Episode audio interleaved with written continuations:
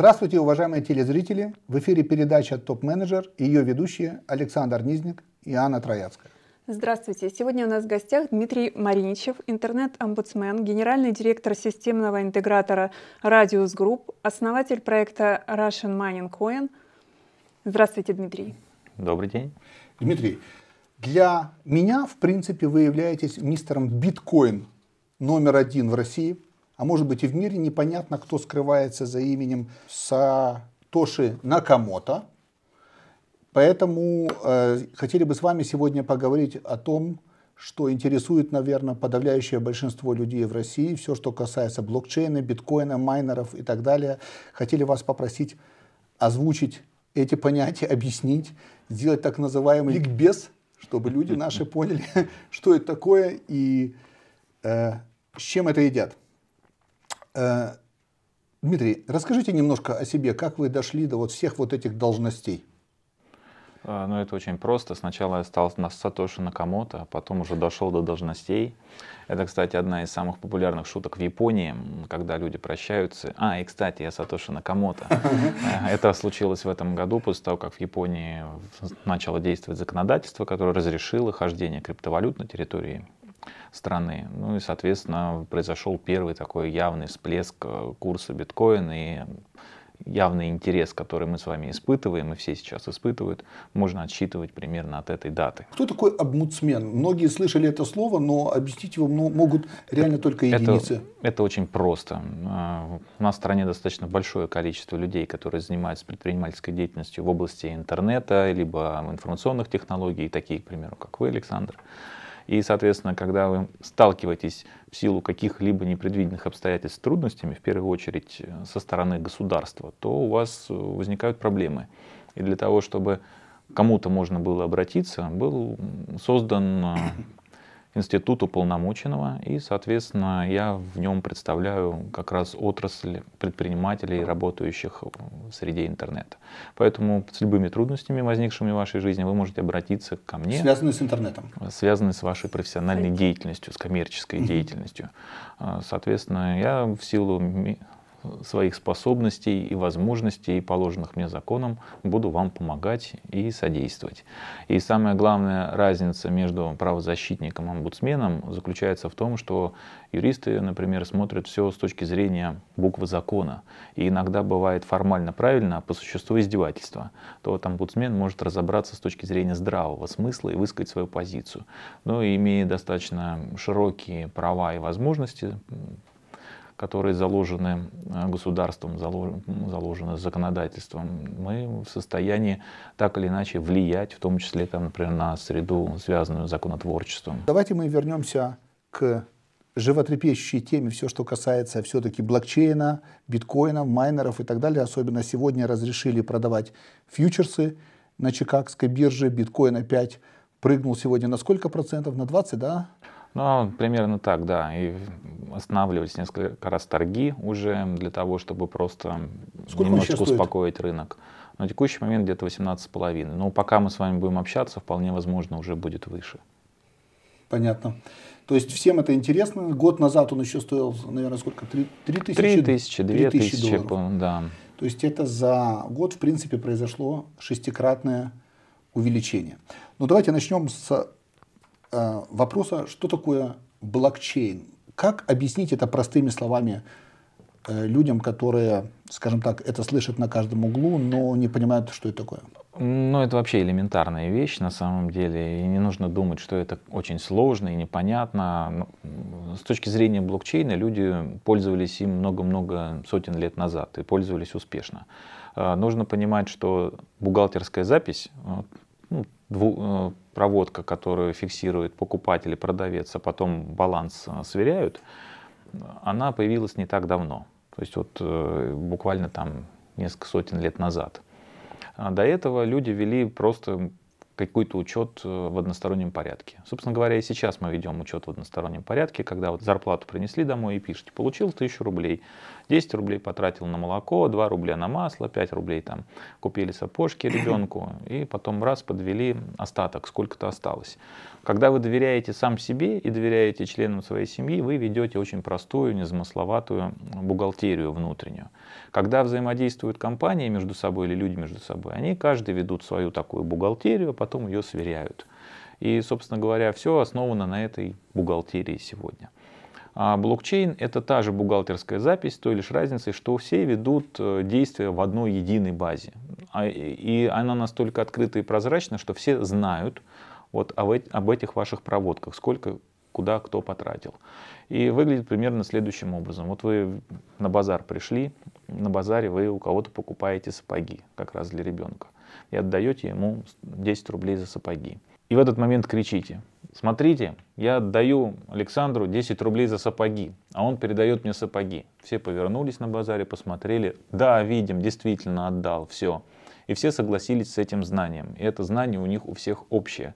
И теперь вы уже ничего не можете сделать. Вам даже никакая другая бумажка не нужна, потому что все и так знают, что вы за эти сапоги получили 10 рублей. Вот это принцип работы блокчейна, когда, соответственно, все знают о всех транзакциях, и после того, как все согласились с этими транзакциями, то есть достигли консенсуса в знании, это знание является жестко закрепленным для всех участников системы. Так работает блокчейн. Что дают деньги? Деньги позволили введение денег, они позволили после натурального обмена товара на товар, который был там много-много-много сотен лет назад, деньги позволили разделить процесс продажи и процесс покупки. Это не совсем так. На самом деле деньги позволили ввести эквивалент товарам и услугам в некотором роде. А, представьте себе обычные весы, вот две чаши. Вы на одну сторону кладете гирьки, на другую сторону кладете конфеты. Но согласитесь, что можно уже взвесить, например, конфеты против золотых монеток, а не гирек, против еще чего-то. А можно конфетки против э, кусочка сыра взвесить. И точно так же э, определить стоимость того или иного. Просто у вас нет таких весов, э, элементов взвешивания или весов, в простонаречии сказать, которые бы показывали правильную ценность. Вот биткоин или криптовалюты — это правильная ценность этого взвешивания, не более того.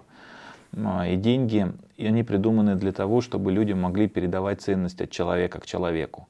А криптовалюты — это, собственно говоря, деньги более сложного порядка, для которых обыкновенные деньги являются частным случаем всего лишь навсего.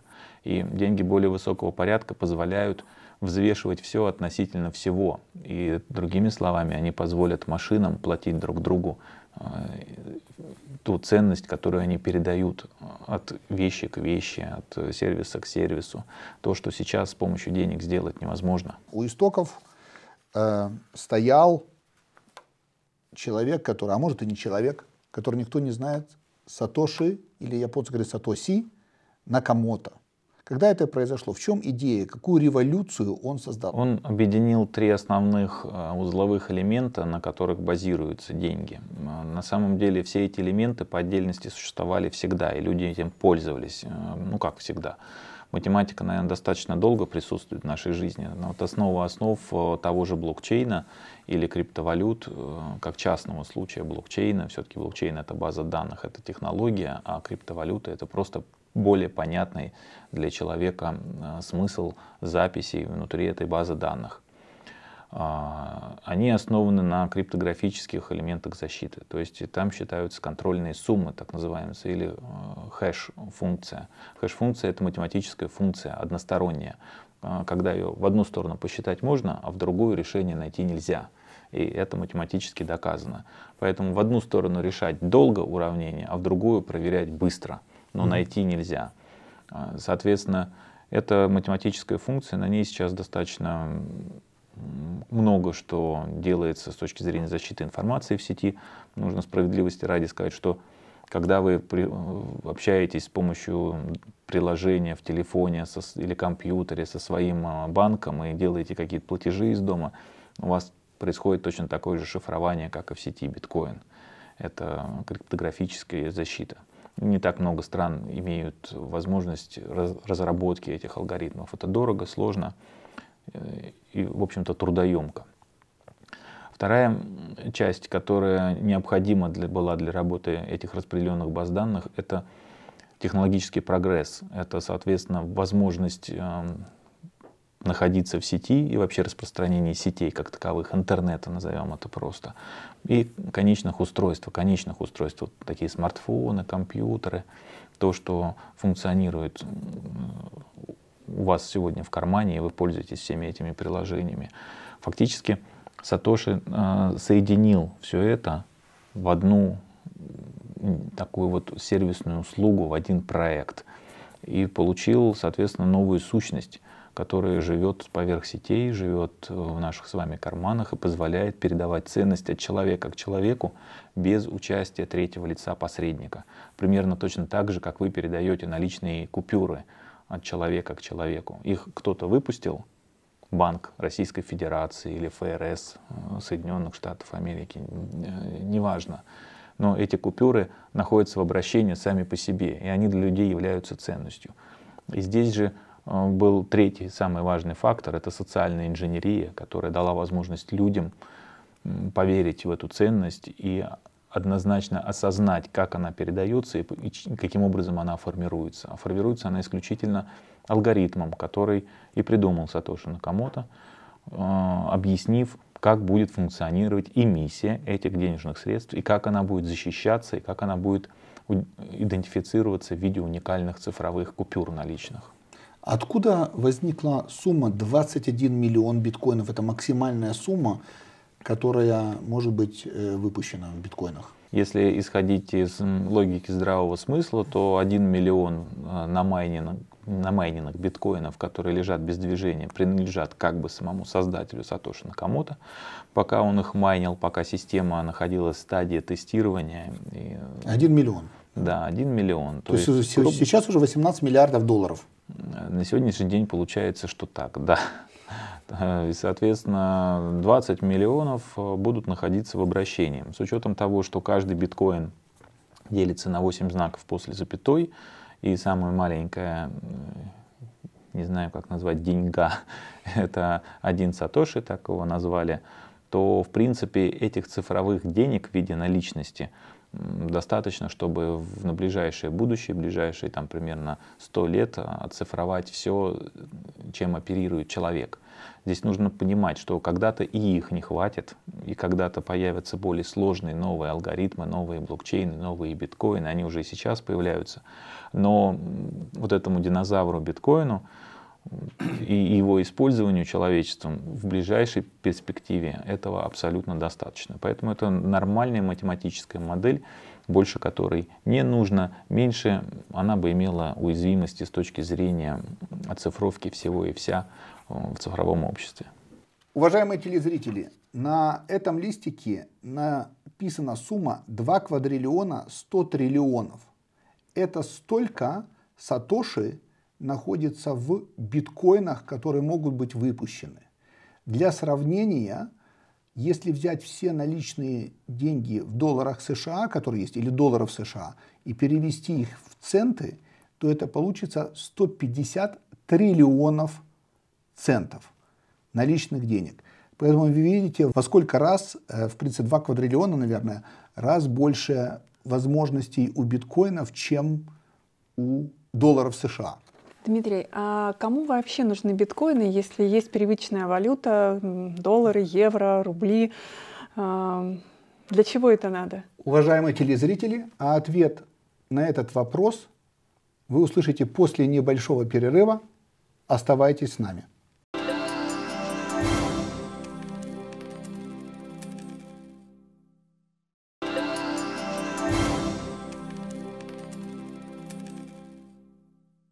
Уважаемые телезрители, и снова здравствуйте.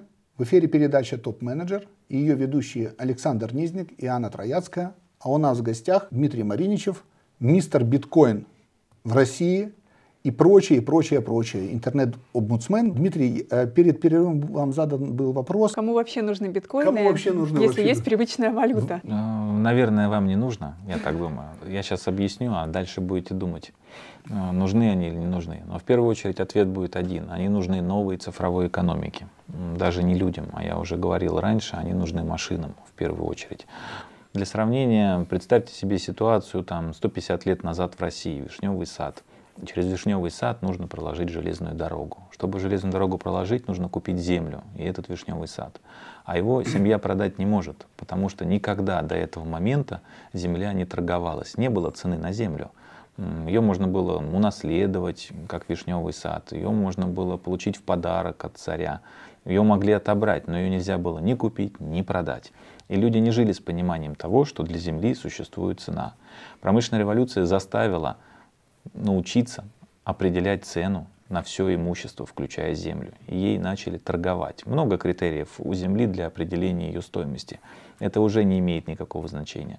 150 лет назад люди также не верили, что ее можно оцифровать, взвесить в деньгах и по после этого продать. Смысл переноса ценности от человека к человеку — это деньги. Деньги тоже были разными. Были когда-то рублями, в смысле их рубили. рубили да. были когда-то монетками, потом были бумажными купюрами. После этого они стали безналичными. Сейчас все воспринимают деньги на карточках, хотя их там не существует.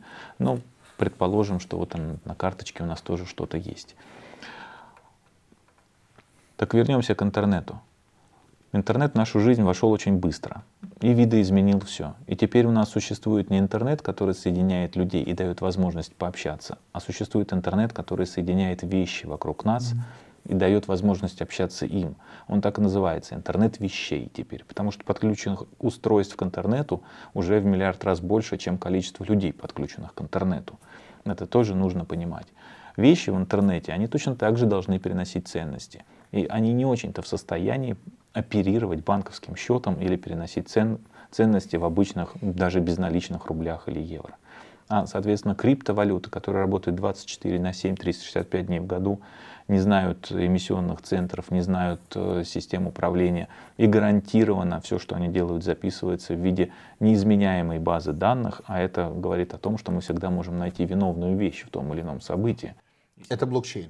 Да, это блокчейн, но в том числе и деньги как таковые. А, они нужны уже интернету вещей, в том числе они нужны новой экономике. Поэтому деньги нового образца, которые на порядок сложнее, чем деньги классические, они нужны обществу в целом, цифровому обществу. Сейчас появилось много таких понятий, которые не всем, в общем-то, понятны до конца. И в связи с этим появляется понимание, непонимание, вот, например, майнинг. Да? Что такое майнинг? Смысл заключается в том, что многие думают, Майнинг это поиск непосредственно биткоинов. Добыча. Где-то, добыча, добыча, да. да. Где-то мы там роем информацию, из информации вдруг добыли биткоин, он там такой хранится, я его раз поймал там и к себе в кошелек телефонный. Ну, конечно же, нет. Э, майнинг это не что иное, как транзакционная поддержка работоспособности распределенной базы данных, другими словами, информационной сети. И то устройство, которое вы покупаете для майнинга, ставите у себя в гараже, в квартире, либо там на какой-то ферме, оно занимает... Ферме. Ферме, да. Угу. Это такое вот э, название майнинговых э, центров обработки данных. Их э, просто называют фермами. И то, что вы это ставите, оно занимается не поиском биткоина, оно занимается поиском решения. Как я уже говорил, односторонняя математическая функция, ее невозможно решить с помощью уравнений, ее можно только решить с помощью перебора, математического перебора всех возможностей. И тот майнер, кому повезло, получает вознаграждение в биткоинах от самой распределенной системы, которая имитирует эти новые монеты и отдает ему э, в виде вознаграждение за его труд, за проделанную работу это этому счастливчику. Образом? Это да, это математическая вероятность, абсолютное распределение в целом по всей Земле, потому что все майнеры на всей Земле, на всей планете подключены к одной и той же сети. И в один и тот же промежуток времени они решают одно и то же уравнение. Они пытаются найти вот эту вот закрывашку для блока. Угу. Ну, представьте, как это выглядит. Я, например, закрою чемодан, который вот код крутится, угу. придумал код. Вам двоим надо его отгадать. Как вы будете отгадать? Ну, вы будете перебором. перебором. И кому-то из вас повезет. Кому повезет? Ну, какая-то случайность, кто будет в какую сторону крутить, у кого как там э, звезды встанут. А здесь все ровно точно так же. То есть все майнеры перебирают этот код, и этот код нужен для того, чтобы закрыть блок, в котором и находятся все эти транзакции, которые проводят люди и вещи между собой. То есть, другими словами, наш пример, я передаю 10 рублей за сапожки, это транзакция. которая должна быть записана в этот блок. И чтобы она была записана, ее надо зашифровать, то есть найти вот этот код. И все ищут код. И кто-то из нас, из всех, случайным образом нашел этот код. И он получает вознаграждение в биткоинах за эту проделанную работу. То есть здесь э, манипуляция, в принципе, раздачи биткоинов или вознаграждения исключена? Абсолютно это невозможно сделать никак. А, это вообще очень гипертрофированная демократическая система и очень конкурентная. В силу того, что все сразу всегда решают одну и ту же задачу, это просто рынок конкуренции за одну транзакцию. То есть вот представьте, насколько различна с точки зрения подходов иерархическая банковская система и система, основанная на блокчейне в криптовалютах. Э, к примеру, банки. Банки рекламируют свои услуги на рынке. Вы ведетесь на эту рекламу и приходите в какой-то банк. Банк открывает вам расчетный счет. Вы в него кладете свои деньги, наличные деньги. Кстати, он вам дает долговую расписку, что он будет по вашему требованию вам либо эти деньги выдавать, либо кому-то платить. Но у вас уже больше денег нет, вы их отдали банку. Если банк обанкротится или что-то с ним случится, то вы потеряете деньги, потому что они не ваши. У вас на руках только долговая расписка от банка. Угу. Соответственно, вы пришли, вы заплатили деньги за открытие счета, вы заплатили деньги э, в виде комиссии за проведенную транзакцию, например, за те же сапожки, потом за сопровождение счета. И внутри банка вы уже не конкурирует э, за эту транзакцию никто. Банк просто берет с вашу эту комиссию, это является его прибылью, его доходом. А в системах, основанных на блокчейне, все майнеры в мире конкурируют за вашу транзакцию за сапожки. И вы комиссию можете назначать сами, либо совсем маленькую, либо побольше. Зависит только от того, с какой скоростью вы хотите эту проводку провести. Потому что майнеры начнут разбирать наиболее дорогие комиссии, которые им более выгодны, так как они за это и получают свои деньги. А если вы еще и участник системы и сам майнер, э, то считайте, что вот эта вся информационная система, которая находится внутри банка и обслуживает интересы, сами клиенты банки растащили по домам, и все как работало, так и работает, только доход получает не юридическое лицо в виде банка и его собственники, а непосредственно сами владельцы всей этой системы, которые таковыми являются. Поэтому с точки зрения честности и справедливости перераспределения доходов и конкуренции за эти транзакции, система намного прозрачнее и намного честнее, чем та же иерархическая банковская система. И в ней вы никому не доверяете свои деньги. Они всегда находятся в доверенной среде, которой доверяют люди, не доверяющие между собой. И в ней никто не может обанкротиться, никто не может арестовать ваш счет, никто не может прийти отобрать эти деньги.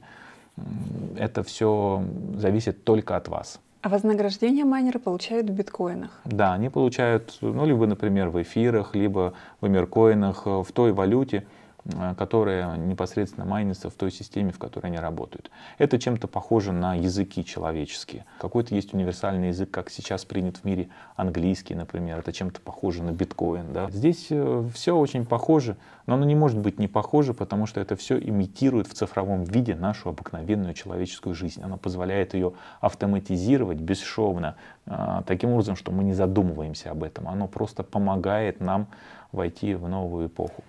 То есть, получается, криптовалюты — это не только биткоин, да? Есть разные, как вот, например, евро и доллары, да, к которым да. мы все привыкли. Точно так же и в криптовалютах Конечно. есть разные... Причем я хочу сказать, что в ближайшем будущем криптовалют будет очень много. Они будут у каждого человека свои, они будут у каждой компании свои, они будут у каждого продукта свои. Потому что это цифровое ДНК. И как раз вот эти цифровые ДНК могут взвешиваться друг к другу, непосредственно определяя значимость каждого, без привлечения, опять же, третьего лица в виде гирика или золотых слитков. А кто создает эти криптовалюты? Понятно, что биткоин, мы уже знаем, э, создал Сатоши Накамото, которого никто не видел, но остальные валют, э, криптовалюты? Простые, обыкновенные люди, например, я создаю... Решили свою... создать Russian Mining Coin. Coin. Да, и у нас есть своя валюта, свой коин. Э, это вот э, это очень дешево, это легко, и создать может свою криптовалюту любой человек. Любой человек может сделать форк биткоина, и у вас будет биткоин что Вася. Сделать, что он должен сделать? Форк это форк, да. отделение, ну то есть как бы повторение, дубликация. Это будет вашей монетой, но она будет вот точно такая же, работающая по таким же алгоритмам. Ведь смысл криптовалют заключается в том, что алгоритмы открыты, и программное обеспечение открыто. И когда вы присоединяетесь к этой системе, вас никто не заставляет верить в нее. Если у вас есть хоть немножечко образования, а я уверен, что есть, особенно у тех, кто смотрит нашу передачу, он может оценить и алгоритм, и определить, как это работает. И не на уровне веры, а на уровне знания присоединиться к системе. Это существенная разница. То есть, если вы никогда не сможете узнать, только если не работаете внутри Центробанка, на основании чего происходит э, регулирование рубля, когда происходит интервенция, когда происходит девальвация, когда происходит деноминация. Это за гранью вашего знания находится. Биткоин, к примеру, это абсолютно деинфляционная монета, то есть он не подвержен инфляции. И экономика, основанная на инфляции, в которой мы с вами все живем, то есть вы прекрасно понимаете, что доллар сегодня – и доллар 20 лет назад — это разные доллары. Абсолютно разные доллары. И по покупательной способности, и по количеству товаров и услуг, которые вы можете купить на этот доллар. А для человека самое важное — иметь что-то, что ему гарантирует возможность покупки товара, услуги в завтрашнем дне.